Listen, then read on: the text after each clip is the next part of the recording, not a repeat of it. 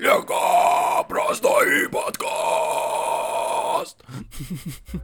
Ну что ж, тогда. Будем давать обидные прозвища соведущим будет. Оля уехавшая и Юрий Танзелит.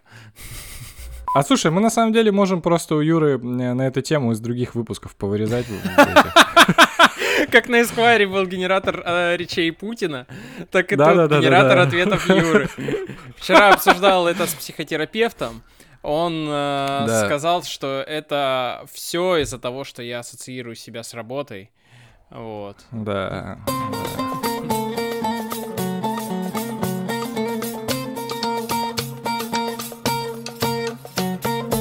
А чья тема? Кто писал? Твоя, да. Ты думаешь, я зачем фиксирую в табличке, кто предложил тему? Для того, чтобы кто-то не предложил, а потом, а, ну, пацаны, разгоняйте. Это, наверное, не я предложил. Короче, ладно, угу. залетаем. Да, давай. Всем привет, друзья. Легко, просто и подкаст. 46-й а, эпизод. Мы сегодня с Серегой вдвоем.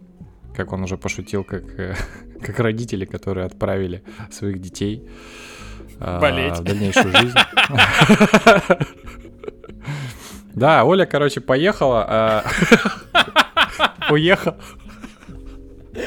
Главное, чтобы не отшагала, как говорят в Хабаровске. Извините. А, а Юра приболел, да, поэтому а гостей что-то мы в этом сезоне-то и не зовем особо. Или они не соглашаются. В смысле, ты их даже не зовешь? Ты их сам говоришь, надо пригласить этого чувака, и потом, ну, не будет гостя. Ты их не зовешь? А у нас... О, бля, у нас здесь даже гость... Вот я мудак, чуваки. Я такой сегодня буквально сижу. Интересная тема. Прикольно бы туда э, Илью Латыпову или Игоря Любачевского позвать. Я просто не посмотрел. Прикинь? Блять, прикидываю, Тимур. Прикидываю. Можешь не продолжать этот спектакль. Все я. Да, да. По старой схеме. Короче, по старой схеме, да, да.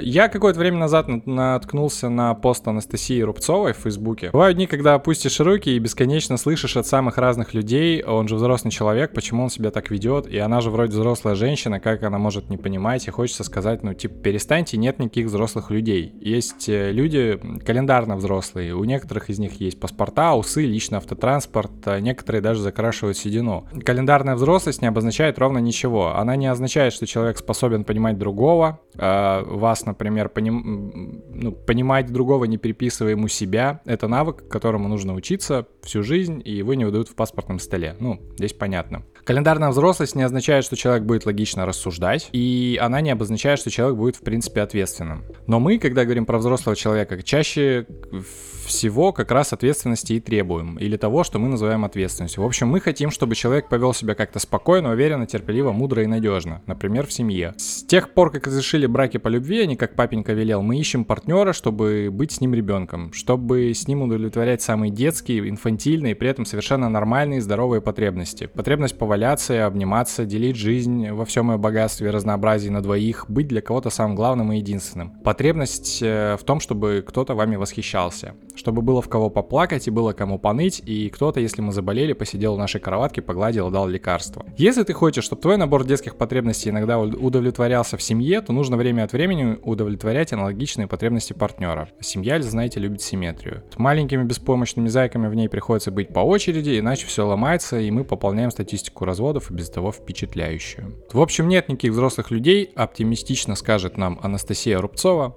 и попросит э, жить в мире не взрослых, потому что другого мира у нас все равно нет. Не, подожди, я это слышу по-другому, э, что календарная взрослость не равно взрослость э, эмоциональная. Это и, так. Условная взрослость функциональная, что типа взрослость это несколько слоев, на самом деле не привязанных вообще к календарному возрасту, да? Это так, в смысле, то в последнюю фразу, которую я сказал, это не мой вывод, а я зачитал э, то, что она написала, это в ее посте было.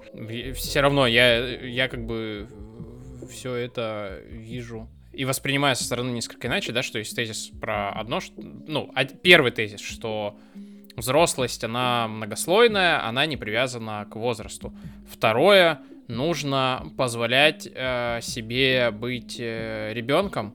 Или, как я это вижу, нужно часть из того, что вроде как присуще детям, часть э, этих вещей переносить во свою взрослую жизнь и делать это частью своей взрослой идентичности. Типа, ну вот хочу я играть в игры хочу я э, уходить от ответственности, типа не брать ее на себя. Ну и ладно, это часть моего как бы креда вообще жизненного. То есть и взрослый человек, он же, в отличие от ребенка, сам себя собирает. Вот в чем штука. Да, и э, чтобы еще больше загрузить наш, э, как это, маховик, маховик разговора, я предлагаю сейчас на этот момент вставить мысли Оли, типа, чтобы она была с нами, Короче, про инфантильные желания. У меня реально с этим огромная проблема. Я не знаю, честно говоря, может быть виной тому родители, которые в детстве как бы очень прагматично подходили к воспитанию. Может виной тому, ну, какие-то еще особенности детства. Знаете, все это советские годы, отсутствие всего и все, и как бы каких-то любых возможностей удовлетворять детские какие-то потребности. Но, в общем, как мне кажется, я только в этом году наконец-то смогла позволить себе а, вот как бы дурить по части того, что я хочу вот это, а еще вот это и вот это, и вот это, и вот это. Более того, у меня, знаете, даже в юности, в какой-то такой романтической, когда девочки встречаются с мальчиками, тоже отсутствовал, как бы отсутствовала эта возможность и присутствовал какой-то блок. То есть я не могла сказать мальчику там, а купи мне, не знаю, миллион алых роз или там купи мне пять мороженых подряд. То есть вот какая-то дурка такая и что-нибудь такое сделать именно связанное с какими-то ну, в общем, правда, глупыми детскими желаниями вот как бы получить что-то совершенно нерациональное. И потом, уже сейчас, как-то стало ко мне это приходить, причем даже, знаете, не только в плане а, каких-то физических материальных благ из разряда «хочу пойти себе и купить а, самый большой арбуз и съесть его за вечер», но и стало приходить по части каких-то нематериальных штук, а, то есть вдруг я поняла, что иногда важно слушать себя и вот как бы исполнять свои желания, даже самые-самые безумные.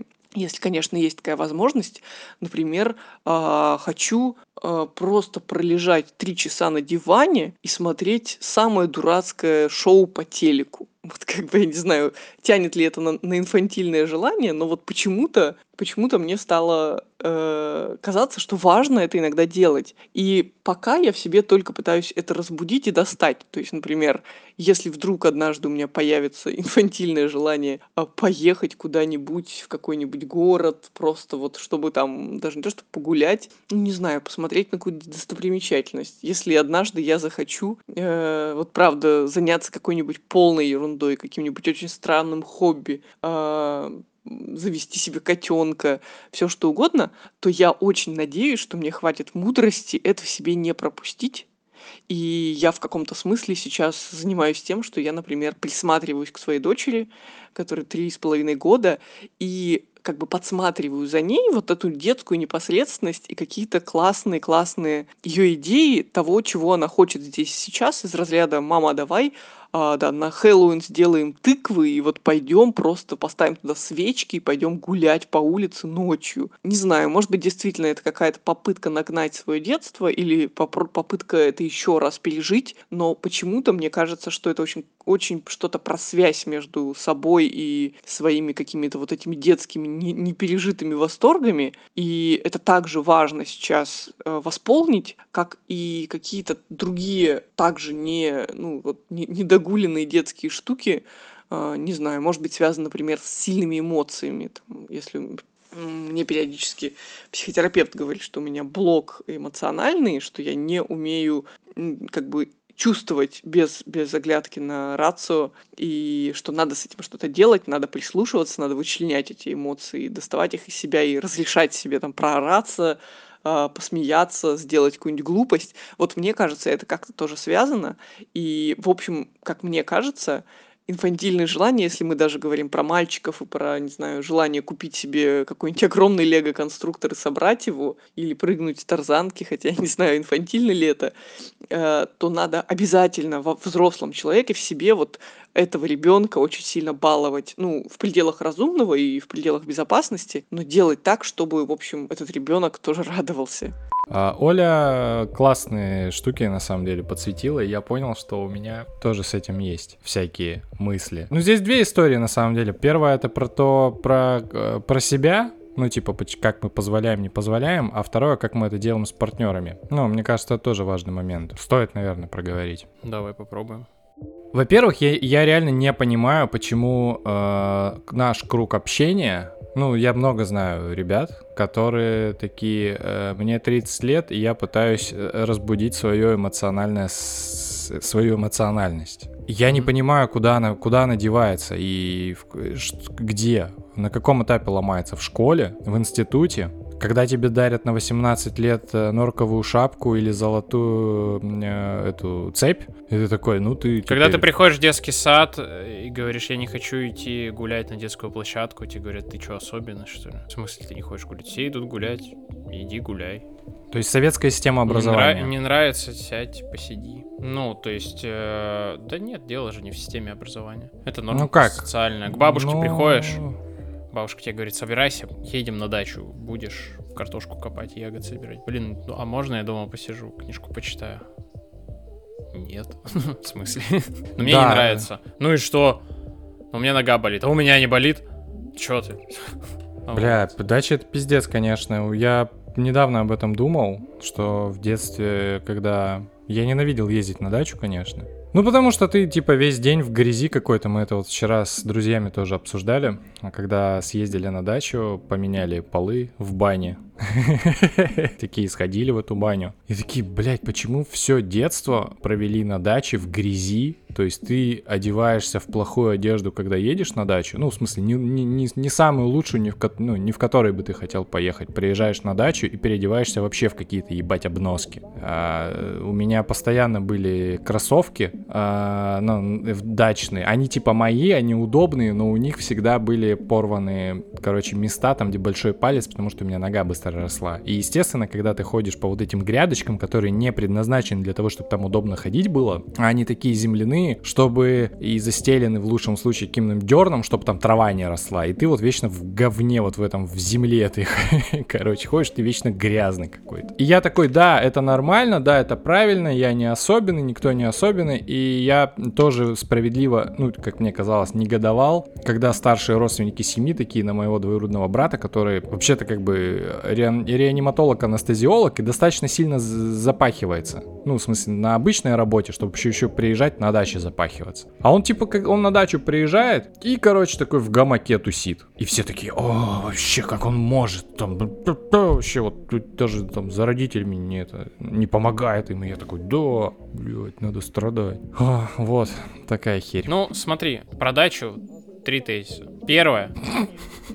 Удовольствие от работы на даче можно получить только если эта дача твоя или если эту работу придумал ты себе сам. Когда тебе говорят это делать так. чужой замысел еще и на чужой даче, это как бы херня. Обычно, ну типа удовольствия не э, приносит. А второе, когда мы росли, время было не самое простое, и иногда как бы дача это было большое подспорье в элементарном выживании, а дети большое подспорье просто в хозяйственных работах, чтобы ты сам как бы на ногах мог стоять. Ну, то есть... Как в средние века. Ну, к счастью, не как в средние века, но как бы тоже достаточно тяжело, потому что понятно, что родители там весь день работали, дай бог, на одной работе, да, там, дай бог, по 8-10 часов, а то и, и больше, и потом еще на выходные, просто чтобы там было что поесть, или чтобы иметь возможность не работать на второй работе, там, что-то делали, чтобы там, вырастить что-то, хотя бы. И третье, так вышло, что у нас э, была нетрадиционная дача, ну, такое там поле, где там какой-то там контейнер или домик Огород. большой. Огород, да. У нас была фазенда, ну, то есть там был прям а. дом, там была, ну, как бы баня, летняя кухня, беседка, чтобы там посидеть э, вальяжно, там выпить чай, все такое,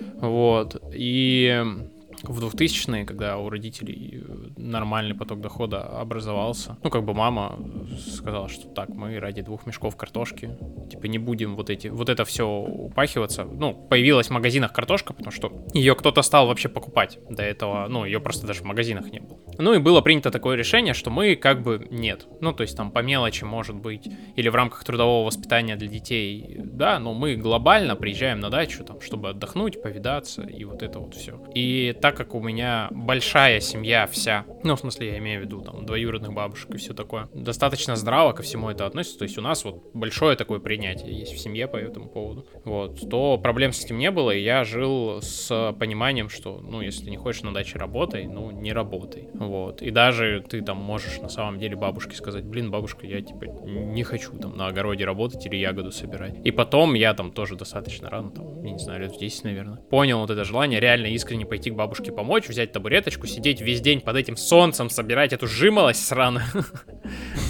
15 кустов, вот, и ты такой, ну да, окей, это, это совершенно э, другой труд, вот, но штука в чем, мы же изначально откуда пришли, откуда в, в 30-летних вот эти спрятанные глубоко эмоции, потому что, ну, надо идти к успеху, к успеху надо идти через что-то неприятное, пахать, и воля и прочее, потому что опыт взросления в 80-е и 90-е, потому что большая а, российская советская культура. И причем, знаешь что, я не думаю, что э, наши дети будут как-то кардинально прям в этом плане от, отличаться. Вот у внуков, может быть, э, будут э, шансы этого избежать. У Потому детей что учителя те же? Не, не верю. Учителя те же, культура та же самая. Ничего не изменилось. Ну, блин, видишь, мы об этом говорим, и не мы одни. То, ну, конечно, это не показатель, но мне кажется, я надеюсь, что у наших детей будет по-другому. Изначально, видишь, мы же жили в парадигме воспитания, что ребенок ну, это, наверное, не чисто доска, но в смысле ребенок это изначально очень греховное создание, которое, если распустить, оно нахер вообще не туда пойдет, все сломает, испортится, и вообще надо его это, направлять. Мало ли, что он там не хочет. А хочет он явно только какую-нибудь херню, наверное. Вот, я встречал такое объяснение на самом деле. Ну да. Ну, то есть Ну, классическая ну, дидактика очень- про это, как сломать волю ребенка так, чтобы в него благие и полезные знания засовывать. На твой взгляд. Нет, в смысле, Ну, да. я тебе могу найти конкретную цитату М. про это. В смысле, я когда говорю, что дидактика про это, я имею в виду то, то, что я говорю, дидактика прямо про это. Да, я понимаю, я понимаю. Хорошо, что есть Петрановская э, и другие, М, кто, как, как это назвать, специалист, наверное, которые занимаются, которые, блин, все это рефлексируют и, и, ну, и описывают, как-то популяризируют все это воспитание. Дело не, не в Петрановской и конкретных специалистах, которых я уважаю. Дело в том, что возможны другие формы экономической деятельности и возможны, ну, физические, экономические, во- возможны другие формы подготовки. Эти формы, которые мы сейчас считаем бесчеловечными и какими-то неправильными, появились, э, потому что те, которые были, были еще хуже или не было вообще никаких. Все просто. Да, Образование богу. сильно встроено в деятельность, креативные профессии и прочий выбор и развитие софт-скиллов как бы не во всех э, странах и отраслях востребованы. Хорошо, что есть те, в которых вот можно вот так. Хорошо, что есть экономические системы, в смысле, в которые, ну, могут э, заходить люди, потому что, ну, э, не экономические, а образовательные, потому что образование стоит денег. Классно, что есть люди, которые это понимают, родители грамотные, которые могут себе это позволить. Могут позволить, чтобы ребенок доучился до 11 класса и после этого, например, еще 5 лет учился в университете. Ну, это чисто экономический вопрос. 5 лет на шее содержать ребенка минимум одного, у которого еще и высшее образование-то, пом- помимо того, что а, срок жизни увеличивает, оно же еще очень сильно амбицию и запрос к жизни повышает. Я все-таки пришел к Игорю Любачевскому, психологу, гештальтерапевту, с просьбой записать для нас комментарий на эту тему. Всем здравствуйте. Ну, тему, которую вы сегодня задаете, мне кажется, она чудесная, просто потому что за, за последние годы у термина инфантильность сложилась очень негативная коннотация, и я думаю, что это вы и вы, и, мне кажется, и слушатели понимаете, почему она возникает, потому что часто инфантильность ассоциируется с незрелостью, с эмоциональной, не только календарной незрелостью, да, когда психологические, физические и личностные особенности не соответствуют календарному возрасту, ну и прежде всего, конечно, с эмоциональной незрелостью. Поэтому мы сегодня э, будем говорить, наверное, с точки зрения психотерапии о трех важных аспектах э, инфантильности. Это социокультурном компоненте, почему говорят, используя этот термин э, касательно каких-то культурных, э, модернистских или постмодернистских изменений в современном мире. Э, психологических вещах, которые заключаются в этом термине и как он вяжется или не вяжется с той негативной коннотацией, которую он сегодня несет. И, наверное, третье это почему, а,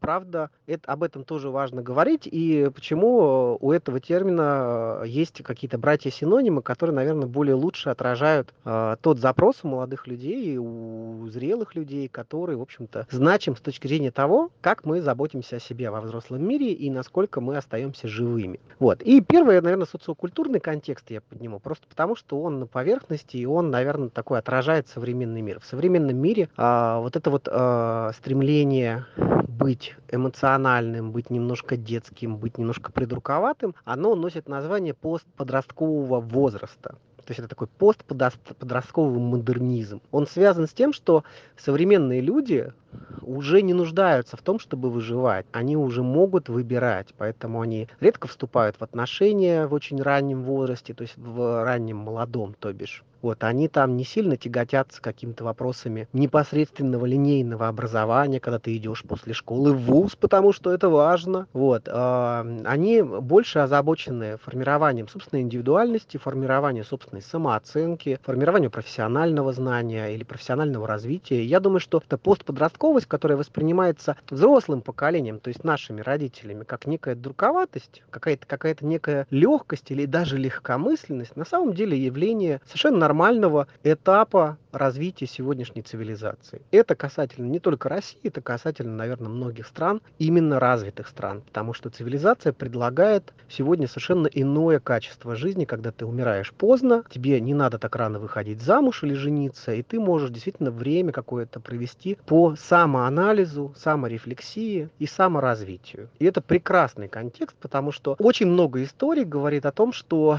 все равно вот эти старые скрепы, они сильны, и людей все время тюкают за то, что они чего-то в своей жизни не хотят, потому что надо. Вот. И, наверное, в этом месте это вот про жизнь и про тот, про тот ритм жизни, который задает современная цивилизация. Это первое. Вторая – это психологические особенности. Но здесь важно упомянуть, мне кажется, что э, если мы говорим об инфантильности, как э, не о расстройстве, да, там, в зрелом возрасте, который характеризуется эмоциональной незрелостью, то мы говорим об инфантильности как э, проявлении качеств, которые присущи любому взрослому живому человеку. И, наверное, стоит здесь заменить это отчасти слова на слово здоровость. Вот то, что ну, как бы наполняет термин инфантильность, то есть там склонность к легкости, склонность к игре, склонность к некоторому легкомыслию, какой-то дурости иногда, какой-то спонтанности, чрезмерной активности, склонности э, бросить все и заняться чем-то другим, на самом деле это проявление достаточно здорового взрослого человека. И я вас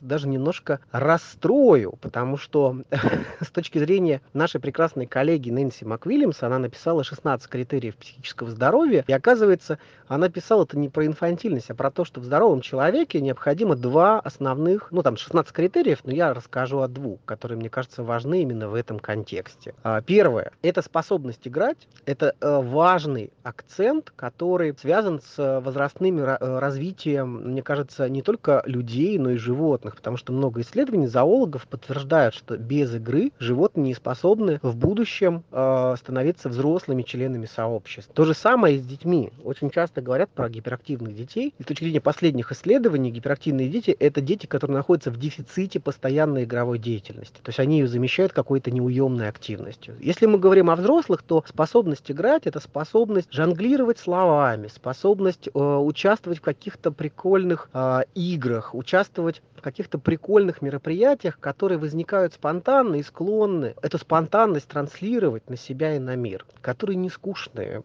которые способны радоваться, способны мечтать, способны грезить и способны в этом смысле помогать а, себе оставаться не то что эмоционально живым, а оставаться в контакте прежде всего со своими потребностями, с самим собой. И эта способность играть это главный один из главных критериев психического здоровья. И вот этот образ, связанный со способностью играть, на самом деле говорит о том, что это неотъемлемая часть э, здоровья ментального, то есть не, не, не только психического, но и, наверное, эмоционального здоровья. Потому что если мы не способны играть уже после 30, если мы не способны там быть спонтанными, не способны быть в контакте со своими чувствами и порой не способны вовлекаться в какие-то там амбиции свои, задаваться вопросами, а почему нельзя? Задаваться вопросами, а чего я на самом деле хочу? А хочу ли я так? А хочу ли я сяк? Если мы не способны переживать легкие эмоции, не способны вообще вовлекаться в эти эмоции, то, наверное, это признак не взрослости, а признак такой вот достаточно хорошей махровой невротичности, когда большую часть своей жизни живет человек должествованиями, что вот он должен посадить дерево, должен вырастить сына, должен там построить дом, а кто он, что он, зачем он, он даже не представляет. И я думаю, что если мы говорим э, именно о качестве жизни, то давайте э, будем использовать слово инфантильность в хорошем смысле. Инфантильность для взрослых здоровых людей – это способность оставаться в контакте с самим собой и задаваться постоянно э, мыслью о том, кто он, что он и чего он хочет. Поэтому, ребята, Тема отличная. Всем быть хорошими инфантилами, в меру заботиться о своих грезах и за ним задаваться вопросами, насколько они способны играть. Я сейчас вспомнил, сейчас вспомнил, когда последний раз меня стыдили за инфантильность, ну, так как считал человек, который меня стыдил. Причем человек меня стыдил лет на 5, меня на 6 младше. И такой, тебе уже почти 30, а ты на, на велосипеде катаешься. Ужас какой. И, я такой... Ты еще скейтборд себе купи. Здоровый лоб педали крутит, ужас. Йо-йо-йо, дискета, да. Я такой, бля... Тогда я это не так сильно в штыки воспринимал. Меня, конечно, это ошарашило, но я такой, ну, э, как какая-то парадигма немножко другая была. Ты такой, ну да, действительно, вот календарный возраст, он накладывает на тебя какие-то обязательства по какому-то поведению. Тебя когда-нибудь стыдили? Да, меня... Здоров... Здоров... Здоровым лбом. Э, я когда научруку прислал нашу книгу на рецензию, она сказала, это все хорошо. Нормальные то статьи, когда писать начнешь. Диссертацию, когда закончишь. Это все нормально, я понимаю. Что-нибудь вот тебя уже как бы давай. Нет. Это Калугина? Да, Наталья Андреевна. Вот. А... а она точно психотерапевт? Она не психотерапевт, она психолог, э, это во-первых. А. Во-вторых, ну, у нас просто, ну, определенно... Она это без злобы говорит. Она это говорит, а. потому что ей обидно, что я не дописываю и не защищаюсь. Она считает, что... А, ну, в смысле, а если человек это говорит без злобы, значит ли это, что он не может тебя задеть, ранить и прочее? А, нет, не значит. Если человек что-то говорит без злобы, он может тебя задеть, ранить и обидеть, но я на нее не в обиде, она мой старший товарищ, а, который мне на этом пути помогает, и который таких, как я, аспирантов, у которых есть работа, какие-то научно-популярные выступления, еще что-то всегда более важное, чем диссертация. Она их, ну, как бы, она, она нас много таких повидала, и она реально искренне подсвечивает э, какие-то такие ошибки. И ей обидно, А-а-а. что как, какие-то, например, э, как она считает, менее талантливые люди уже все сделали и защитились, а ты как бы по сторонам смотришь. Меня стыдили, что я в очереди стоять не умею что сильно люди, э. людям доверяю. Что-что? Ну, я как-то стоял в очереди на медосмотре. Заходит женщина такая, типа, кто последний? Я говорю, ну я. Ну ладно, стоим.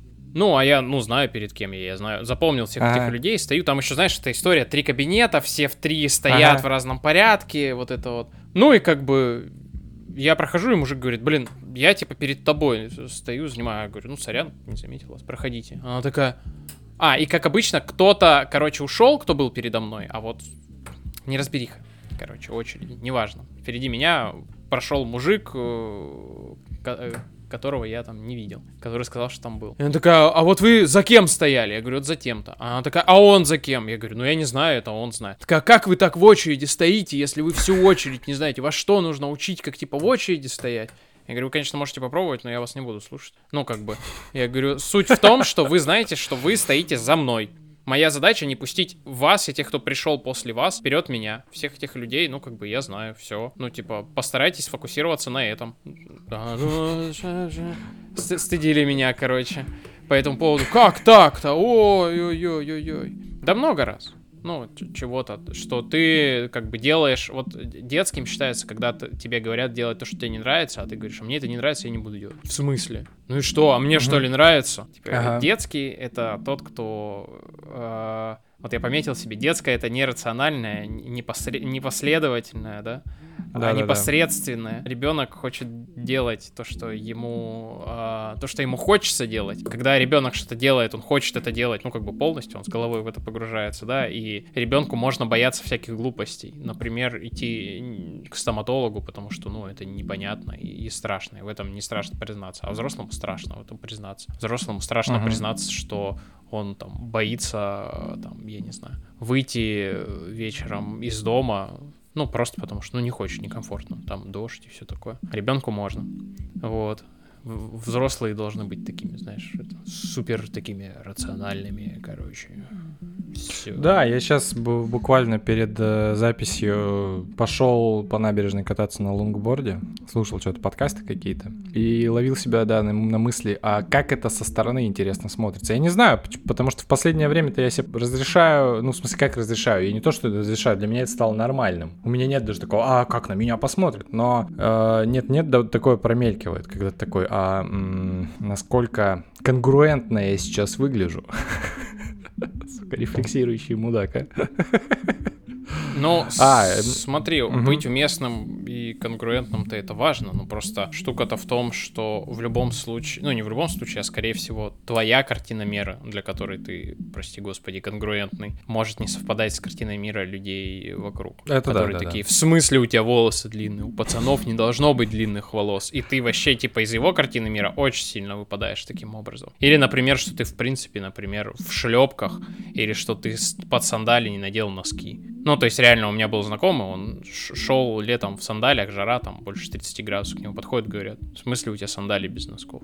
Это неприлично. В следующий раз увижу по шее, да без носков. Мне ну, интересно, все. мне интересно, что у таких людей в голове, они в смысле, они, они, они регулируют как бы пути. Ну... А, например, ты сидишь на совещании, давай более рабочий контекст. Ты сидишь на совещании а, и решаешь какой, ну вы решаете какой-то вопрос. Ты говоришь, вы знаете, я не буду это делать, потому что я считаю, что это, ну как бы неправильно это делать. Тебе говорят в смысле. Тебе сказали делать, иди делай. Ты такой, да как? Но я считаю, что это неправильно. Ну, блядь, и чё? А я считаю, что правильно иди. И то же самое. Ты только ребенку пойди там, объясни, что, что надо идти идет. Почему? Нет. Как бы детям мы это прощаем. Мы считаем, что с возрастом появляется эта история. Что, как бы я даже, даже не знаю, какая. Да, и Покорность? Не Отчасти. знаю, не знаю. Ну, была вот попытка с этим, прости господи, зефирным тестом, да.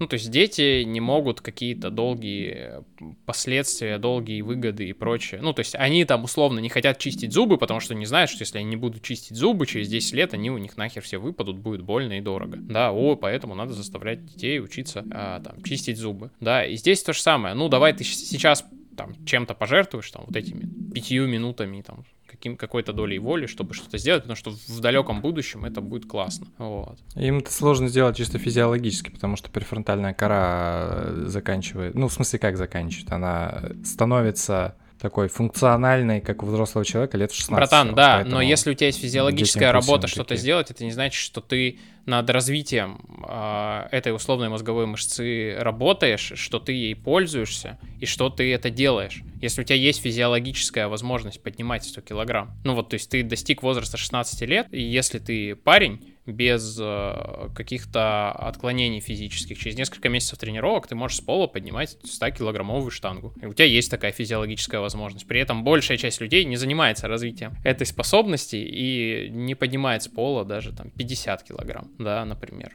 Ну, то есть с, с мозгом то же самое, с когнитивными функциями то же самое, только мы считаем, что, ну, конечно, они, конечно, что да. они с возрастом почему-то появляются, что в 18 лет человек способен осознавать последствия своих действий, что когда он садится за руль чужой машины пьяным, что он может оказаться на скамье подсудимых. Ну, то есть, правда, ты не смотрел записи э, из э, зала суда? Там же люди сидят, и они, у них на лице написано, что, блядь, я вообще не подумал, что так может быть. Ладно, хер с ним. Я просто э, не, далеко не, не отходя, я понял недавно, почему я могу не считать себя старым и отставшим.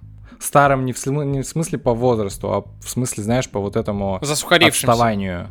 Да-да-да-да-да-да-да. Мы проходили в Броско мимо стенда «Пока молодой». Мгм. Вокруг много пиздюков стоит. И они, Ну, короче... давай поясним, э, пиздюки все это кто для тебя? Тинейджеры. Тинейджеры. Тинейджеры до скольки лет у тебя? Ну, 12-16, наверное. Ну, Окей. и такие пиздюки там стоят. И, короче, покупают носки э, и футболки с моим копирайтом. И я такой, да, блядь, я как Канье Вест. Ну, в смысле, э, чувак... У тебя планочка.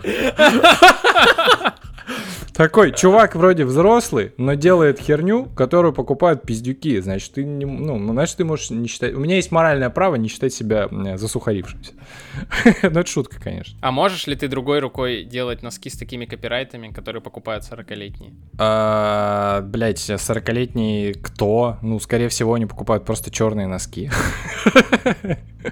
Есть же, ну, есть в Твиттере дофига, кстати, вот э, к теме про инфантилизм, в Твиттере же дофига вот этих шуток бывает, когда девушка какая-то пишет, стою у, ну, в метро на линии, ну, в смысле, которая вот предостережение уже. Э, Я не знаю, зачем я делаю это пояснение.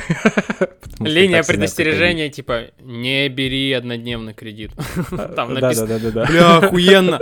Социальная акция на линии предостережения в метро писать, ну, типа, просто какие-то правила жизни. Отлично. Был бы, было бы у нас метро, я бы сделал. Сходи на чекап. Чисти Сомнительно, ну ладно. Да-да-да, слушай маму. А почему сомнительно? Но я предлагаю, это важная тема, я предлагаю оставить ее таким тизером и, ну, просто обсудить э, в, следующий, в один из следующих разов, когда будет Оля, потому что она более компетентна в этом вопросе. Тем более, что мы... э, будет тема про медицину, как только Оля приедет откуда-нибудь куда-нибудь, где сможет записать подкаст.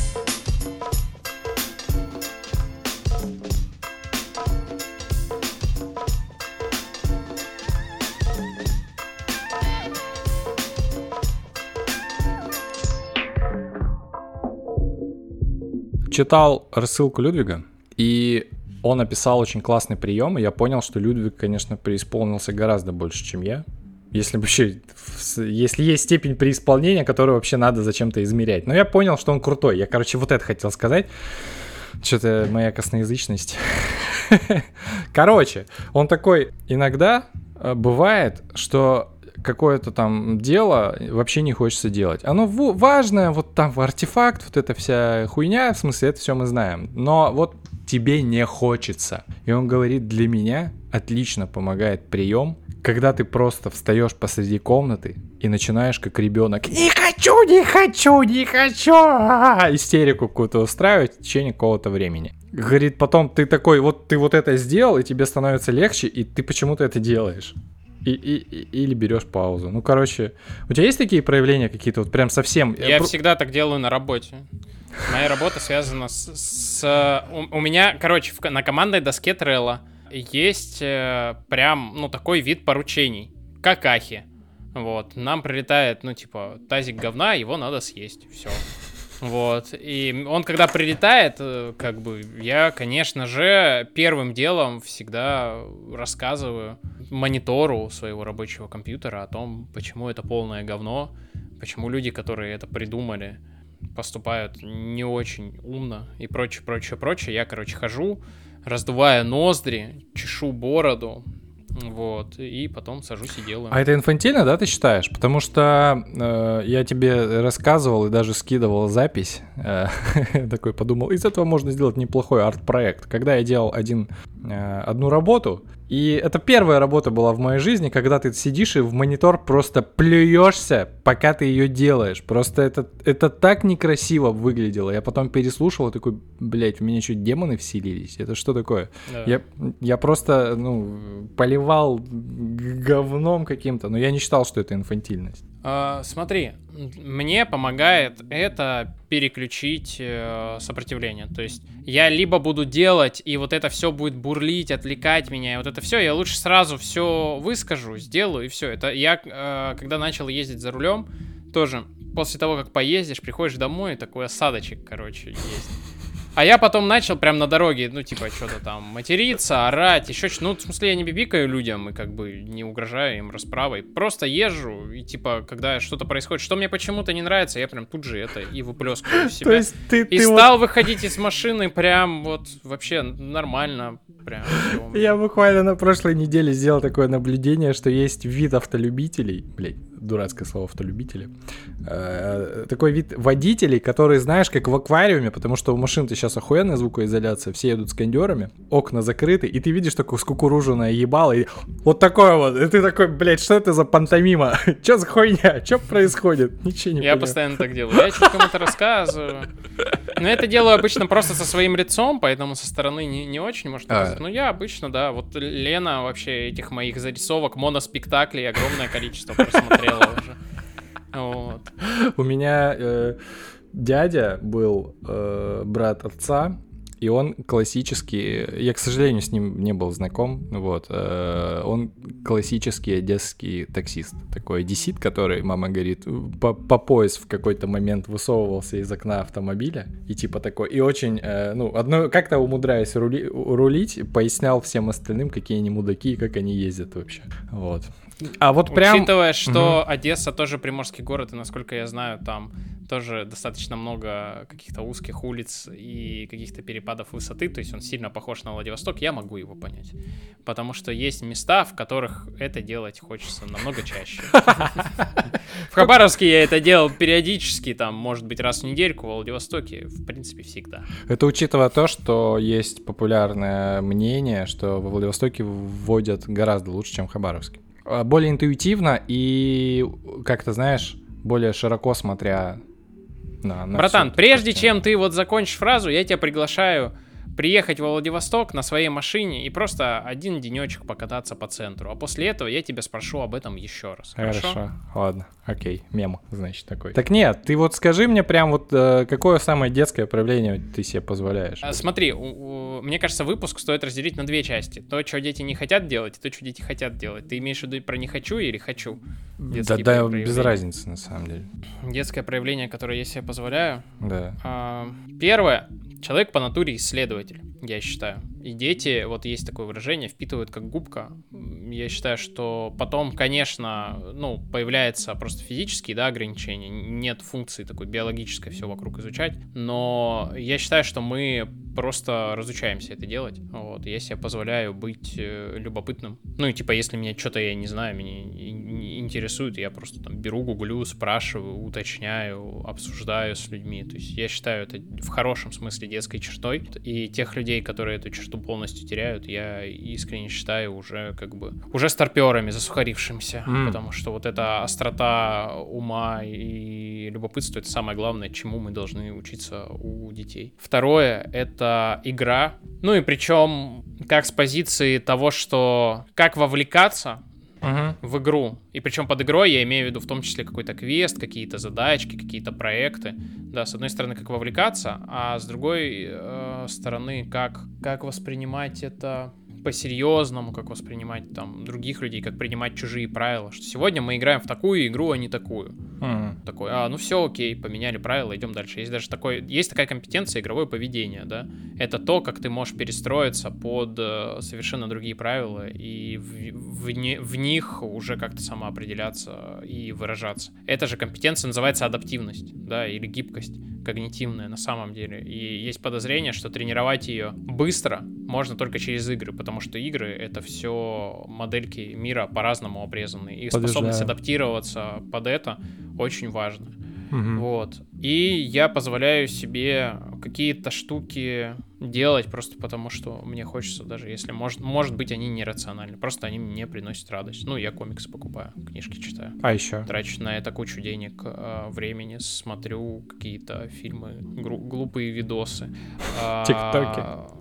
Или, а, я, я читал, я читал, что вы с Леной больше их не смотрите. Мы больше не смотрим, да, из-за проблем с безопасностью, и потому что мы начали слишком много времени на это тратить. безопасностью? Сильно. Да, ну ТикТок же заблокировали, типа, там, вообще по всему миру, и потому что, дескать, они кучу данных крадут. Ну, про это сразу А. говорили. А, не, я не слышал. Я не ставил, не хочу. Ну, это прикольно. Там прикольный контент, это важный опыт, который мне... Ну, то есть, я я почему начал ТикТоки смотреть, потому что у меня было дикое сопротивление к формату, я вообще не понимал, что к чему. А потом погрузился и понял, что к чему, понял, в чем прикол, и удалил. Вот у меня с Инстаграмом была такая же история, я не врубался. Потом по- у меня был Инстаграм, не знаю, год, наверное, или полтора. Потом я его удалил. Ну, и до сих пор примерно понимаю, в чем прикол Инстаграма, но абсолютно не переношу. Это на себя. Я разучился скучать просто, поэтому я не воспринимаю это, потому что в любой... Прям у меня это в какой-то момент стало, ну, наверное, навязчивой даже историей, когда ты такой, нечего делать, такой, садишься куда-нибудь и начинаешь что-нибудь листать. Вот, и, блядь, меня это, если честно, так, такое себе, поэтому я вот э, ограничиваю себя в этом, и просто я такой, блин, раньше охеренно было 30 минут сидеть в тишине. Даже это у меня, типа, по- порезалось в последнее время. Ты такой сидишь и, а, блин, а вдруг мне станет скучно? Ну, причем это ты не формулируешь в голове, а просто у тебя вот как-то вот на уровне ощущений такое есть, и ты почему-то этого боишься. Но это ладно. Я хотел про другую компетенцию спросить. А Компетен- можно я скажу перед этим? Да, да, конечно, конечно, Не да, забыл. Самое взрослое, э, самое наоборот, Самое детское? самое детское, что я позволяю себе делать и что, и что я считаю важно позволять себе делать, это в тему вот поста, который ты зачитывал. Я позволяю другим людям заниматься взрослыми делами и полностью им довериться. Ну, то есть, вот это, знаешь, э, как- особенно это важно, когда ты работаешь в команде, и ты понимаешь, что какую-то, какая-то часть дел, ну, вот условно, вот для меня орговые все дела, орговуха, куда мы едем, во сколько, на каком автобусе, где Кто мы несет едим, маркер? Как мы сидим, кто несет маркер, э, как мы отдыхаем вечером, по како- в каком порядке мы заходим в баню. Вот это все. Если мы идем ну, в большой какой-то рейд, я с удовольствием передаю главному орговику. И просто встаю в позицию, ну вот ребенка в детском лагере. Тебе вожатый говорит, что делать куда. М. И вот эту функцию мне было сложно, а, первое время, когда я в себя заметил, что я во всех рейдах на измене, потому что я пытаюсь держать весь контур, и из-за этого я вообще как просто урабатываюсь, как я не знаю кто. А потом, ну вот, я научился каким-то вещам, ну, какие-то условно взрослые, какие-то вещи назначать условно взрослыми и передавать под управление взрослым. Мгм. А, и стало сильно легче. Для меня сложно организовывать путешествия. Если я начинаю, собственно, организовывать их, то до конца путешествия я буду организатором путешествия. И для меня как бы все остальное... Ну, для меня будет сложно переключаться в позицию отдыхающего. Поэтому я Лену в последнее время прошу какие-то вопросы просто без меня решить. Вот.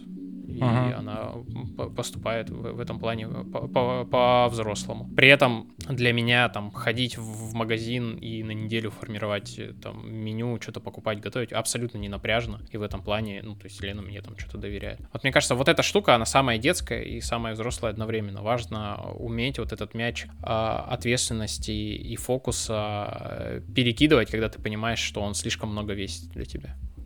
У меня знаешь, какая штука? Вот я хотел спросить про компетенцию спонтанность. Ну, она, наверное, детям же тоже присуща, потому что ты а что ты такой- называешь компетенцией спонтанность? Спонтанность? Прости, я, я как э, методист не могу пройти мимо. Хорошо, я назвал это, во-первых, компетенцией, потому что ты до этого упомянул компетенция игровое поведение. Вот, я такой... Потому а, что это формули- формулировка такая. Окей, хорошо. А Спонтанность э, как умение отключать внутренний планировщик и такой, я буду плыть по волнам. Вот это вот. Мгм. Ну как, Мгм. у, у детей этого дохера. Я просто недавно ходил и думал, а, блядь, как я в детстве жил, когда у меня не было туду планера? Или типа, такой просыпаешься в воскресенье, сегодня я буду делать нихуя. Нихуяшеньки просто. И такой, заебись. Вот. а се- сейчас с этим сложнее. Я представляю, как, как ты четырехлетний вот это все делаешь. Ну да. Так вот, а, тот момент, когда я начал ходить на терапию, Бля, я вспомнил байку, что Ну у меня пятилетнего был туду планер. Я вдохновился. Вдохновился мультиком про Нильса и лебедей, и там был гном, который пел песню про то, что гном идет купаться. И я так вдохновился, что он себе дело, что он себе выбрал дело типа на день, построил план и типа придерживается его. И я такой, офигенно, мне нужен блокнот, и я там буду писать дела на день. Меня дня на три, наверное, хватило. Мама жестко угорела с этого тогда, как сейчас помню. Типа, ты что, не план на день написал? Я говорю, да. Ну такая, молодец. А у кого ты этого научился? Я говорю, у гнома. Она так, она в этот момент насторожилась, типа, какого гнома? Что? Какой гном?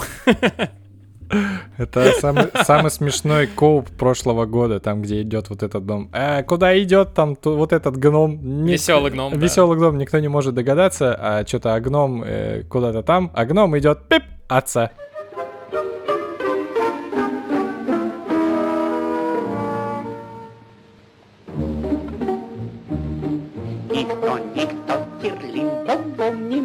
может догадаться, куда идет премудрый гном, а гном идет кататься.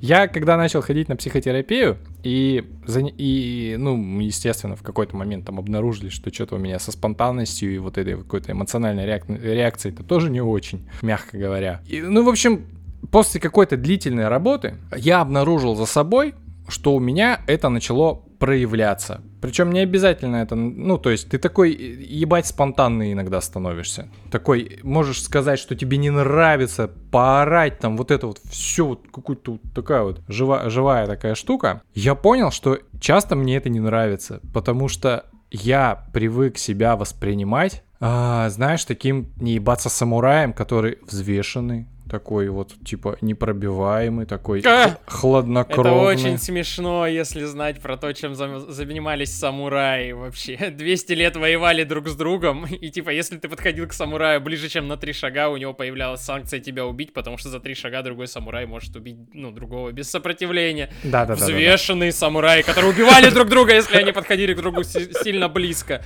Вот это классическая история, когда они, смотря друг другу в глаза, по кругу обходят комнату. Потому что если они подойдут близко, то это санкция на убийство. Когда а, д- не было войны, там что-то 200 лет они воевали, и потом несколько лет не было войны, по всей Японии мечи всем сократили. Потому, знаешь почему? Они крыши протыкали. Они просто, типа, бились, как бы, вот они их сократили. да, Могу я что-то знаю, путать, но э, они да, были да, да. такие ребята очень... Я понимаю, я не знаю, почему я сейчас сказал самурай, наверное, потому что этот чувак, ну, дисциплинированный. Скорее, это было с, дисципли... с, дисципли... с дисциплиной у меня связано, которые такие, типа, ебать. Э, Скорее, с их эмоциональным состоянием. Японцы, в принципе, же эмоции не очень проявляют. А, типа, ну, короче, вот у меня такой образ сложился, конечно, он. Вот, и... Я тебя... Не, подожди, я могу сказать, почему я ответил тебе про самураев. Ага. Ровно для того, чтобы подчеркнуть, что твой образ самурая — это образ Да, очень да, да. рафинированный. Да, и да. как бы в- с обратной стороны, ну, как бы может быть совсем всякое. а то и. Конечно, конечно. Просто вот у меня такой рафинированный образ сложился, и мне в нем достаточно комфортно, когда ты такой, типа, э, не- непробиваемый, хладнокровный и все такое. А, но, но в этом как-то жизни, наверное, не очень много, раз я ходил на терапию, и мне такие, ну, наверное, в этом жизни не очень много. Вот. э, И часто вот мои такие какие-то сейчас спонтанные реакции мне не очень нравятся, конечно. Хотя, ну, наверное, ну, типа, э, вот это и есть тот момент, про который мы в прошлый раз с Юрой говорили, когда ты становишься целостным, когда ты понимаешь, что ты можешь вести себя вообще достаточно странно и неприятно даже для самого себя. Вот. Чё, как у тебя со спонтанностью? Я не могу понять, что ты спонтанностью называешь. тебе отвечать А. Когда, ну, спонтанность, например, вот что у меня со спонтанностью не так, это э, мне действительно, чтобы решиться на какую-то вещь, иногда ее нужно планировать. Вот, например, вчера мы с мужиками ездили на дачу, был охеренный закат, и, ну, так получилось, что э, надо было уезжать. Им, ну, не мне. Просто у них автомобиль был, а у меня не было. Мгм. И мы уже вот, я уже, короче, ворота закрываю, то есть машина выезжает, я закрываю ворот, такой смотрю на все это дело. А бля, прикольно бы было одному остаться тут. Ну, типа, ну, ну, уехал бы завтра как-нибудь. Ну, там, мало вариантов, что ли. А вот как, как это одному побыть? И я так достаточно быстро от этого отмахнулся такой, и типа, ну и уехал домой, потому что так, типа, привычней. Вот такие желания. Насколько... Смотри, я понял тебя. Я умею спонтанность, но это не является моим предпочитаем, предпочтительным и стандартным стилем деятельности. Я глубокий интроверт, внешние раздражители меня пугают, раздражают и выкачивают мою энергию. Я могу душевно разговаривать э, с э, друзьями спонтанно, но по расписанию это получается намного лучше и чаще. Мгм. Я из тех людей, которые... Вот если мне в моменте сказать там, а, давай, и я буду чувствовать, что мне как бы правда классно, я правда этого хочу, я с удовольствием А, вообще окей. врублюсь, типа, Мгм. а, давай. Да, вот я чувствую вот эти моменты, знаешь, которые... Вот вы вот, вот, вот конкретно сейчас, вот вы сидите вот все вместе вот у костра, песенки поете и все такое. И, конечно, даже если тебе завтра там рано вставать и все такое, нужно вот немножко задержаться, да, там, лечь спать чуть пораньше, да, или там наоборот, там, остаться в городе, там, еще что-то погулять. У меня есть такое, но это не предпочтительный мой стиль э, деятельности и не основной далеко. Как бы я умею. Я точно сознательно как-то пробовал, ну, я не знаю, можно ли это назвать спонтанностью, но вот у меня есть список дел большой Мгм. на день или на неделю. Ну, И я понимаю, что вот к этому, э, что к этому делу, вот, которое я сейчас запланировал, ну, не лежит у меня. Ну, вообще, Ага. его надо бы делать. Ну, а вот это я могу поделать. И я такой, хорошо, я буду делать вот это вместо вот этого, потому что мне вот сейчас этого хочется, и это пойдет э, лучше. Сука, Чё? смешно, конечно, в разговоре про, про спонтанность, но у меня есть туду-планер, и когда я некоторые дела не хочу делать, я спонтанно выбираю А я рассказывал, кстати, почему я список дел веду на бумажках. А, Нет. Потому что мне очень нравится их потом сминать и выбрасывать в мусорку. А, нифига, прикольно. А, а сжигать? Не, ну, как бы мне нравится вот, э, типа, брать эту бумажку, уничтожать ее и кидать куда-то. Особенно, это знаешь, что помогает делать? У меня, так как я фиксирую вообще все дела, идеи, еще что-то, у меня время от времени они захламляются Ага. какими-то старыми делами, хвостами, и эти хвосты меня потом начинают бесить, фрустрировать и то же самое. Ты просто берешь другую бумажку, переносишь те дела, которые тебе нравятся, старые оставляешь, кладешь в папочку с архивом, и потом через пару месяцев ее разбираешь и понимаешь, что это и не пригодилось. А, о, а вот это можно сделать. А Классно. ты мысли записываешь тоже на бумажке? А, ну, у меня заметочник есть в телефоне, у меня есть э, туду план, ну, как бы, знаешь, такой, у меня чулан там есть, в который я записываю, и я понимаю, что я туда не каждый день захожу, но если мне там понадобится что-то в бэклог вытащить, я оттуда вытащу. У меня часть заметок э, оцифрованы, часть я изначально веду от, ну, от руки, потом оцифровываю. Угу, прикольно. Я просто в последнее время сильно сократил объем заметок. В смысле, это как- как-то ты в- усилием воли? У меня, Ну, у меня это просто чисто так бывает, когда ты идешь и такой, о, заметил что? Самый э, любимый мой тег э, в One, который я даже иногда перечитываю, называется «Заметил что?». Это когда ты такой понимаешь что-то о себе, замечаешь, какое бы это странное и там не было. Ну Вот. Смотри, ну есть, понятно, категория каких-то бытовых заметок, что-то там не забыть, название лекарства, там еще что-то, там, что-то записать там на, на несколько дней, Мгм. недель, это понятно. Но вообще я заметки сейчас веду только в двух форматах. Первое под э, какой-то, под какой-то проект, под какую-то задачу, тему, которую я изучаю. Ну, то есть вот что-то, я понимаю, как я это буду э, применять или как я на это в какой ситуации буду ссылаться. Да, там есть большой пул тем, связанных с диссертацией, связанных с работой, связанных там с какими-то моими там личными интересами. Все остальное я просто не делаю поэтому заметок. А, а если я вдруг понимаю, что, о, это не попадало ни в какую мать- категорию, но очень хочется, надо делать заметки, я просто вокруг этого потом начинаю думать, почему для меня как бы это важно, почему я продолжаю в это копать. Да. А второе, я фактически все материалы классные, интересные, которые а, читаю, слушаю, стараюсь сейчас обсуждать с, э, с кем-то Мгм. с людьми. Ну, то есть я прочитал какой-то материал, скидываю кому-то в чатик, в чатике обсуждаю. Для меня это формирует намного успешнее там нейронные связи, я потом намного успешнее это все вспоминаю. Я понимаю, что, а, вот эту тему я вспоминал, э, обсуждал с вот этим человеком, мы это как-то там от- обкрутили, там вместе подумали и прочее, поэтому заметок стало сильно меньше, но они стали сильно практичнее. То есть я за последний, больше чем за год, э, как бы почти... Ну, то есть не было такого, что я открывал такой, нахера я вообще это сохранял? Чё это вообще такое? Как этим пользоваться?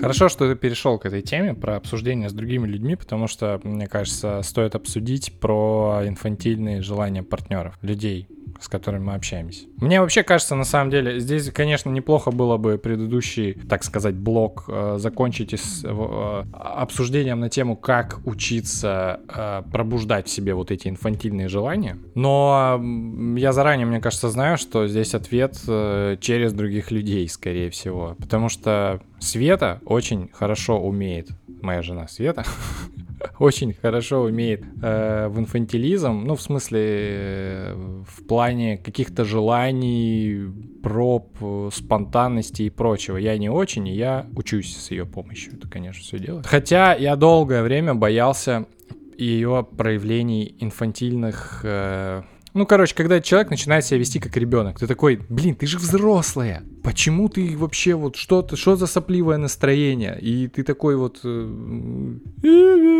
вот это все, и я этого прям, ну, я не знаю, у меня какое-то очень странное к этому отношение было. Такое прям неприятие, я не знал, что с этим делать. Я такой, мы же здесь все взрослые люди собрались, почему мы себя ведем так, э, как, как, как там, непоследовательно и вообще... Это же так небезопасно, я не знаю, как себя вести. Для своих близких я адвокат инфантильных желаний последнее время. Если э, с кем-то в разговоре... Мысль, мысль. Просто в следующий раз, если вдруг на какой-то записи тебя не будет, мы будем давать тебе э, прозвище. Сергей, адвокат инфантильных желаний. Вы мне дадите прозвище Серега Душный, я вас знаю. Да-да, прости, ага в, в разговоре с кем-то, ну, когда там человек говорит, хочу там это или там это, сомневаюсь, ну, я стараюсь докопаться, почему это, собственно, важно, да, и если я понимаю, что это, ну, просто желание, которое человек считает детским, и поэтому, э, ну, или там из разряда просто хочу, и поэтому его стесняется, я ему говорю, да, блин, ну, ты чё, ну, хочешь, сделай. Вот мы давно маме куклу купили. Короче, у меня мама уже с 2004 года у нее коллекция, ну, коллекционные куклы Барби, у нее целая коллекция, там часть очень дорогие, они все очень красивые, потому что мама там после определенного, определенного возраста, ну, призналась себе, что вот она хочет куклу классную, у нее в детстве не было, они красивые, они ее радуют, поэтому у нас дома даже целая там витрина с ними, специальный шкаф под них стоял с подсветкой. И недавно у меня сестра, она несколько лет искала определенную куклу, которую мама моя когда моя сестра была там, ей было 3 или 4 года, или 5, может быть, она ей подарила две куклы. Uh-huh. И одна хорошо сохранилась, а другую сестра там сначала там что-то там постригла, там то все, а потом еще и потеряла. И эту куклу в нашей семье помнили все это время. И тут сестра моя нашла ее где-то.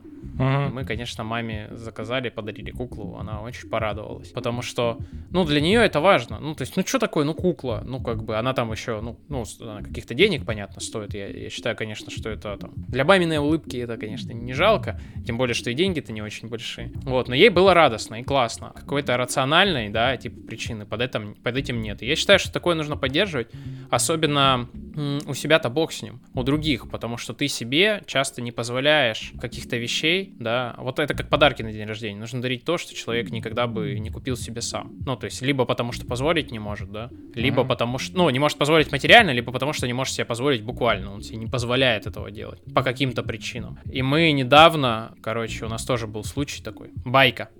Ну давай. У мужа моей сестры родители, как это и водится в Хабаровске, решили это, переехать это, это, я сейчас теплые пост... края. Я, сейчас, про, прости, я просто стараюсь э, мифологию восстановить. Это тот самый чувак, который э, сложно просыпался по утрам. Да, да, Валентин тот человек, который с утра матерился на чайник. Не знаю, делает ли он сейчас до сих пор так, но это он. Таня, прости, что твоего мужа все знают именно так. Он хороший человек. И отличный отец моим племянникам. Это эпизод про сон. Ребята, если хотите, да, разобраться в нашей мифологии также. Если что, вы можете запомнить Валентина, потому что он отлично сложен. У него тело греческого бога. Ну, ну сейчас не знаю, мы до много лет не живем вместе, но раньше отлично, прям очень хорошо. Ну, эту историю, да, ты не рассказывал. Ага, да-да-да. У мужа моей сестры родители, как это и водится в Хабаровске, решили переехать в теплые края. Так как они жили в частном доме, у них осталась э, собака. И это, знаешь, такая собака, вот у них с ними жила много лет собака, которая была членом семьи. Так вот, она умерла, и на ее место купили новую собаку, которая, конечно, не смогла ее заменить. И они такие, а, и мы уедем в Краснодар, а эту ебаную новую собаку, короче, оставим. Она, она не член нашей семьи. И и сестра моя как бы не смогла, конечно, этого вынести и решила собаку, собаку взять э, домой, ну, типа, выходить ее там после там стерилизации, еще что-то, и потом отдать. Взяла и такая, а вообще я собаку хотела всегда. Пусть живет у меня собака, это, конечно, нерационально, но как бы вот хочу собаку. И полгода у них была собака, она была радостная, дети были счастливы, все было здорово, но э, Короче, ну, правда было не очень удобно. Собака большая, в двухкомнатной квартире ее держать, где есть еще двое детей. И мам, ну, они обсуждали, и мама моя говорит, слушай, а я всегда хотела собаку.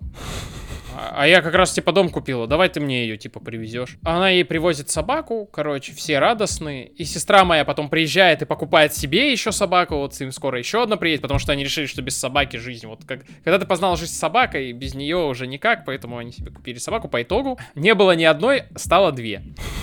И мы обсуждаем, и я говорю, что у нас, блядь, за семья? Одна, говорит, всегда собаку хотела, другая говорит. Я говорю, почему у нас, блядь, не было собаки, если я тоже всегда хотел собаку?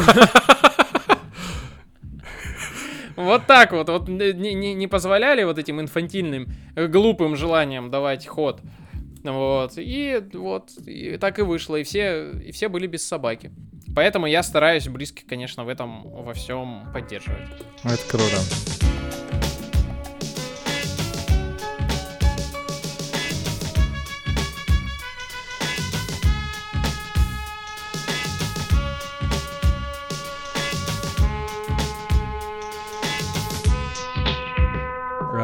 Я м, у психотерапевта мы в какой-то момент тоже этой теме, темы касались, и она такая, а вот ты сейчас вот со мной вот разговариваешь о том, что ты устал, и тебе бы хотелось вот после твоих двух недель отпуска еще бы отдохнуть, э, несмотря на то, что это нерационально и все такое. Ты, говорит, ко мне за разрешением пришел. Я такой, да.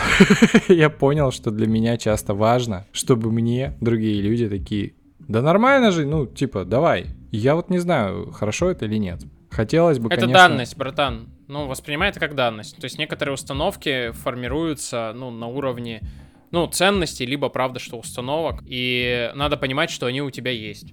Ну, Мгм. то есть это, знаешь, когда ты воспринимаешь себя как большую бюрократическую машину. Ну, просто вот ты хочешь что-то сделать, и все понимают, что надо, но нужно написать там служебную записку или там выпустить приказ. Без этого, ну, никак не положено. Ты Ну и прикинь? все. Че? Нифига, как ты ровно угадал. Она мне и говорит, слушай, ну если иногда э, э, тебе прям нужно, чтобы у тебя было какое-то разрешение, ты, говорит, переходи в состояние э, начальника самого себе и пиши прям себе, ну, типа, вот это разрешение. И я такой, реально, вот какая-то, вот какая-то дурацкая формальность, она правда помогает. Ты такой, ну вот есть разрешение, типа, все. Да. Блин, круто.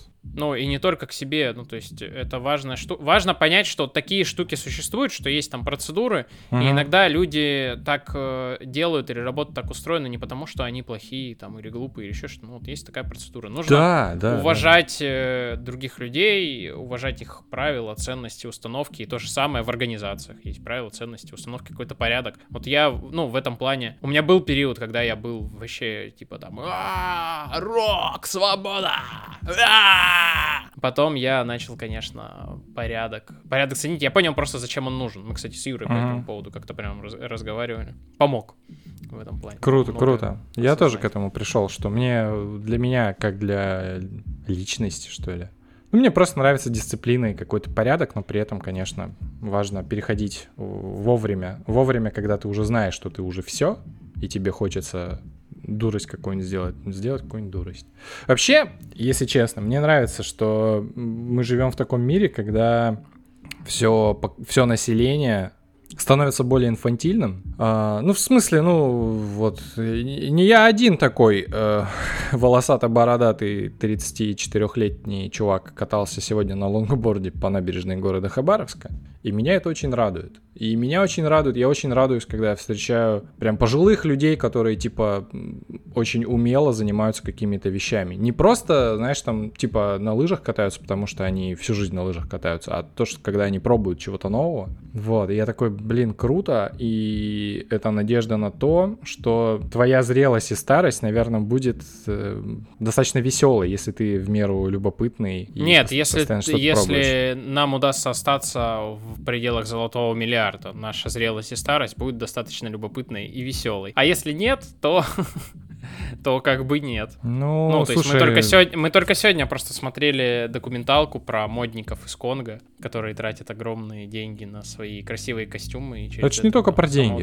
Ну, в смысле... Я, пони- я понимаю, что это не только про деньги, ты дослушай, мы вот смотрели про, про это, когда, ну, вокруг, типа, пиздец, трущобы, в Конго нет водопровода, в смысле, вообще в Конго нет водопровода, Мгм. вот, а они, ну, как бы, в красивых костюмах, и они показывают, почему это важно, ты, с одной стороны, понимаешь, да, Почему так? Почему так остро хочется красиво выглядеть и иметь отношение к какому-то там обществу, находясь вот в таком пиздеце, который, ну, вообще нет никаких шансов тебе сейчас исправить. Ну, то есть, когда ты находишься в такой разрухе, ты даже не понимаешь, за, ну, за какую ниточку тянуть. А с другой стороны, когда он говорит, ну, блядь, вот я купил костюм, и он стоит в сто раз больше, чем месячная зарплата моей сестры, которая с утра до ночи на плантации работает. И я ей не помогаю, и на костюм я тоже взял кредит. И ты понимаешь, что мир за пределами золотого миллиарда, он как бы очень ну, он, конечно, любопытный, но он не очень классный и не очень справедливый и прочее. И в такие моменты очень остро понимаешь, что как здорово, что у тебя есть возможность вот, вот делать все то, что ты делаешь, и жить таким образом, да, а не просто утыкаться, ну, в какие-то, ну, в какие-то стены, в которые вся страна, да, там утыкается, mm-hmm. или там весь континент, или еще что-то, которое от тебя совсем там не зависит. Я вот про что. Я не первый раз это говорю в подкасте, но,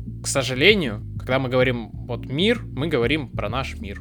1 миллиард э, богатых э, и здоровых людей на планете Земля, когда есть еще 6-7 миллиардов, у которых вообще другие проблемы, другие доходы. И там про инфантилизацию вообще речи не идет, потому что дети с 5 лет вынуждены на свалках выковыривать золото и медь из списанных э, микросхем, шить кроссовки и прочее, прочее, прочее. Не этим я хотел завершить свой спич. Можешь вырезать и поставить не, не, начало. Не таким, не, не таким настроением. Но, как это, прозвище ты себе заработал уже давно, да. Я думаю, что ты форточку там приоткрыл? Я прям дверь открыл, Серег, балконную. Она прям Настя. Чтоб ты вышел, блядь.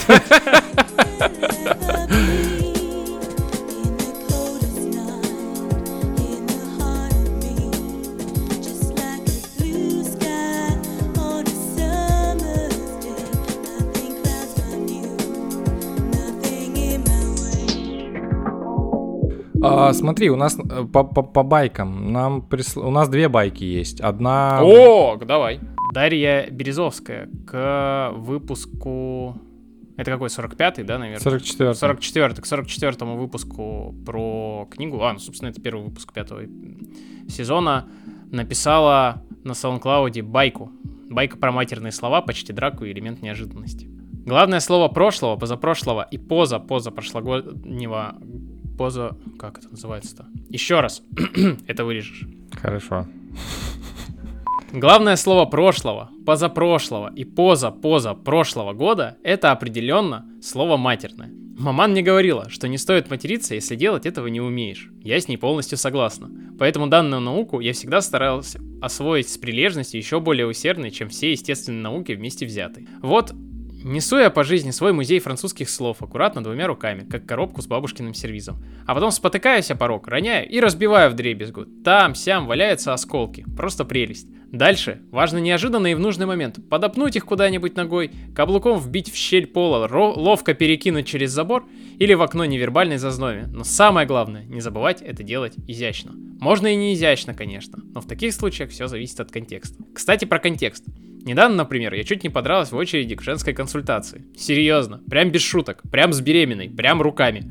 Какой-то даме помешало то, что я ответил на телефонный звонок, и она предложила мне выбить зубы. Претензия этой женщины была выражена в такой манере, в которой обычно выясняют отношения неумные и дерзкие девчонки в сельских дискотеках. Но ешкин кот, я-то зубами дорожу, и свои деревенские комни, корни помню, да и с подобными кадрами опыт общения имею. Поэтому я ловко отфехтовала претензии этой дамы в такой же сельско-бранной, но при этом изящной манере. Думаю, никто из сидящих в очереди не ожидал такого ремиза от девушки в аккуратной рубашке и в скромной юбке ниже колена. Так что я хочу вам сказать, разбивать сервизы с бранными словами еще уметь надо. Спасибо моей деревенской юности и образованности. Мама множ... может мной гордиться, но это не точно. Вообще, конечно, я знаю много всяких историй и получше, но почему-то ни одну не смогла воспроизвести хоть как-то читабельно, кроме этой. Кстати, судя по всему, это общая проблема.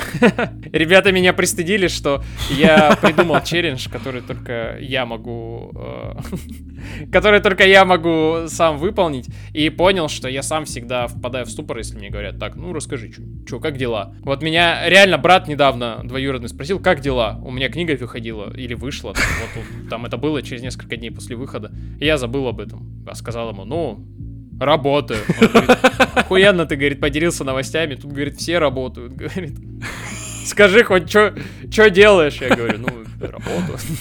Все. Вот и поговорили. Вот, так что проблем с, байками, конечно, есть. Сорян, ребята, что вас под это подписал. Если будет прям совсем туго всем. А, ну, кстати, во-первых, в чат подкаста можно голосовухи присылать и записывать это более спонтанно. И зачитывать их буду тогда не я, а вы сами. Вот. А во-вторых, если совсем будет туго, то мы, наверное, придумаем какой-то другой челлендж, если нам Серега согласует его. Но нам уже две байки прислали, поэтому у нас фактически есть два потенциальных победителя, которым мы отправим книги. Второй, О, э, да, второй Никита Сердитов, а, он тоже, он написал тоже. У меня был период в жизни, когда меня очень беспокоило огромное количество людей вокруг и то, как они живут. Хотелось всем помочь, э, всех перенаправить. Оказалось, что людям это не нужно. В силу теплых отношений они мило выслушают и честно удивятся, что ого, ничего себе новости, но ничего не сделают, если они этого не искали и не просили. Оказалось, что людям не нравится, когда им решаешь помочь, рассказав, что они делают неправильно, а им не нравится, когда им говорят, что они неправы. И они сильно обижаются, упираются, доказывают обратно, еще куча всего тяжелого и негативного. Самое крутое, оказалось, что я хотел всем помочь, потому что думал, что у меня не все в порядке, что это мне нужна помощь. И когда я принял себя таким, какой такой есть, то освободилась куча времени и энергии, которую раньше тратил на помощь, в кавычках. Мне стало хорошо с собой и стало норм со всеми вокруг, а с кем не норм, я просто ухожу, не помогая. Ну и оказалось, что все люди одинаково свободны. И я свободен в разных аспектах жизни так же, как и другие, и наоборот. Поэтому, если я хочу, чтобы люди не мешали мне жить, как я хочу, я должен давать свободу им жить, как хотят они. А еще оказалось, что разные люди должны прожить разные жизни, кто-то должен, пройти тяжелый и неправильный с чьей-то стороны путь, ну, видимо, кто-то легкий, а человеку доподлинно известен только один правильный путь, свой, потому что он досконально знает только свою жизнь. Вот такая вот байка. И то э, не, не каждый знает досконально свою жизнь. Но э, мне кажется, вариант квест э, один только можно довести до конца, это узнать только свою жизнь, наверное. Ну, ты так говоришь, как будто ты никогда не играл в игры серии The Elder Scrolls, когда можно ну, как бы, когда главный квест, ради которого мы все здесь собрались, ты проходишь в последнюю очередь, потому что такой, э. И ты, ты уже стал главой гильдии воров, э, верховным магом, всех, короче, там, э, воинов спас, все подземелья зачистил, стал мэром какого-то города, и потом... А для чего я здесь? А, драконов убивать. Ладно, давайте посмотрим. О, а. Ну чё? Ха! Хо! Ха! Том, том, том. Хорошо. Тарадан, тарадан, тан, тан, тан, тарадан, тарадан. Че у тебя? У меня, у меня. А, между прочим, даже в тему выпуска. Актуалочка. Вчера дочитал. Сегодня рекомендую. Гарри Поттер. Методы рационального мышления. Кайф, ребята. Во-первых, это прям кайфовый фанфик по Гарри Поттеру. То есть, если вы, как и я, любите Гарри Поттера и весь этот движ, прям вспомните себя там в 12-13 лет, как вы зачитывались, короче, всеми байками про Хогвартс. Прям хорошо. Ну, прям здорово. Мир магии и волшебства. Второе, там, правда, методы рационального мышления написал Елизер Ютковский, Ютковский, их. Он достаточно большой математик, вроде как специалист по искусственному интеллекту, основатель портала Les Wrong.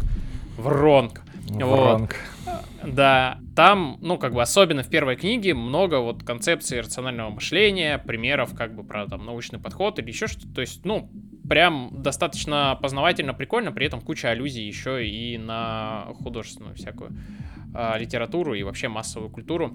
Такое очень прикольное лоскутное одеяло. Всего, там очень интересный сюжет, прям классно читать, но почему я в этом выпуске рекомендую? Действие всей, всего произведения а как оказалось, оно по размерам сравнимо с «Войной и миром», там написано на последней странице, то есть это три таких томика. Происходит в течение первого года Гарри Поттера в Хогвартсе, это значит, что ему 11 лет. И там одна из основных э, сюжетных линий про то, что он ведет себя так, как не полагается это делать ребенку что ему 11, а он типа, что-то ты сильно умный, что-то ты сильно рациональный, что-то ты там не тем интересуешься. И он, ну, как бы тоже по этому поводу там рефлексирует смешно. Понятно, что там главный герой супер молодец, то есть он прям там, типа, с первых страниц ты понимаешь, что это как бы художественный персонаж, который там супер классный, все знает, все здорово у него. Но для меня это был в том числе повод подумать, а как вообще мыслят дети, как мы к детям относимся и к подросткам, да. И, конечно же, для меня там был отдельный слой про отношения обучающихся с учебным заведением. Очень прикольный. Короче, прям э, рекомендую. Насколько я знаю, в открытой продаже нет. Я эту книгу покупал э, через краудфандинг, когда ее в России сдавали. Но полный текст э, бесплатно лежит в интернете с, на английском и на русском. Просто загуглите Гарри Поттер методы рационального мышления. Все ссылки сразу вылезут. Прям рекомендую, короче. Вот. У меня, во-первых, на той же полке в Литрейсе что и наша книга «Легко и просто», которую до 30 сентября можно купить по 15% скид скидке. Серьезно? Я не знал, надо написать. Да, 30 сентября. А, на Литресе. Да, Всё, ты что я думал? затупил. Да, на Литресе, я помню. Я думал на, на Буке 24. Нет, там, там нельзя. Вот. Короче, на Литресе, да, с, с, по, скид, по 15% скидке по промокоду EASY15 через Z и, и EAZY15. В общем, в той же серии «Сам себе коуч» внезапно вообще.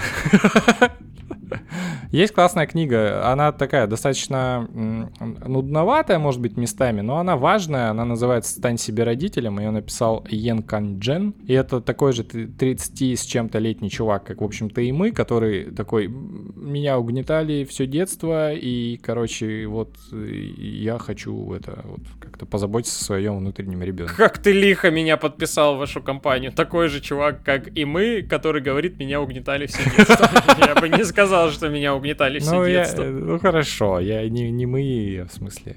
В смысле, в нашем круге именно. Более общем. Короче, mm-hmm. прикольная книга. Я, если честно, ее не дочитал, потому что в какой-то момент, э, ну, ты такой, ты понимаешь, что вот здесь наши полномочия все. как, в том меме. вот. Но если вас эта тема прям волнует, попробуйте ее почитать. Пиво, почему-то я его не рекомендовал.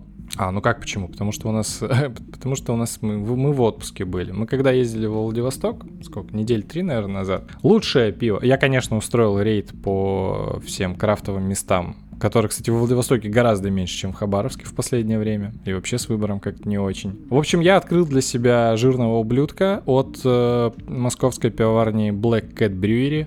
Называется Fat Bastard. Мягкий, молочный такой шоколадный стаут. Э, очень э, приятный, не сильно плотный, что мне понравилось, потому что было жарко и сильно плотную нефть не хотелось. Но при этом очень ароматный такой, с ароматом черничного пирога, смородины, чернослива, такой насыщенный, с кислинкой темных ягод. Короче, если вы любите такие стили, но не хотите прям супер нефти, вот, попробуйте Fat Bastard. Такая вот история. Вот я хочу супернефть, но мне никто не может продать безалкогольную супернефть. Так э, по пока просто не варят. Ну, в смысле, если и варят, то ее сложно крайне достать. Хотя чуть позже, мне кажется, будет. Ну, блин, видишь, фишка нефти, конечно, в том, я вот, например, для себя обнаружил, мне очень важ, э, важен вот этот алкогольный компонент, когда ты пьешь и чувствуешь, что тебе тепло. Вот э, есть, конечно, нефть, даже алкогольная, но э, там в районе 5-6 градусов она вроде нефть, она там плотная, но не хватает вот этого вот теплого выхлопа. И я такой, э, нет, мне все-таки нравится, когда он есть. Я прям не, не могу пить. Mm. Ну, я понимаю, да, ты рассказывал. Алкогольное да. пиво, вот, да, меня прям рвотный рефлекс уже сформировался. Вот так вот э, потратил все свои сердечки в подростковом возрасте на алкоголь. Да ладно. Ну чё? Все свои сердечки я трачу на свою женщину.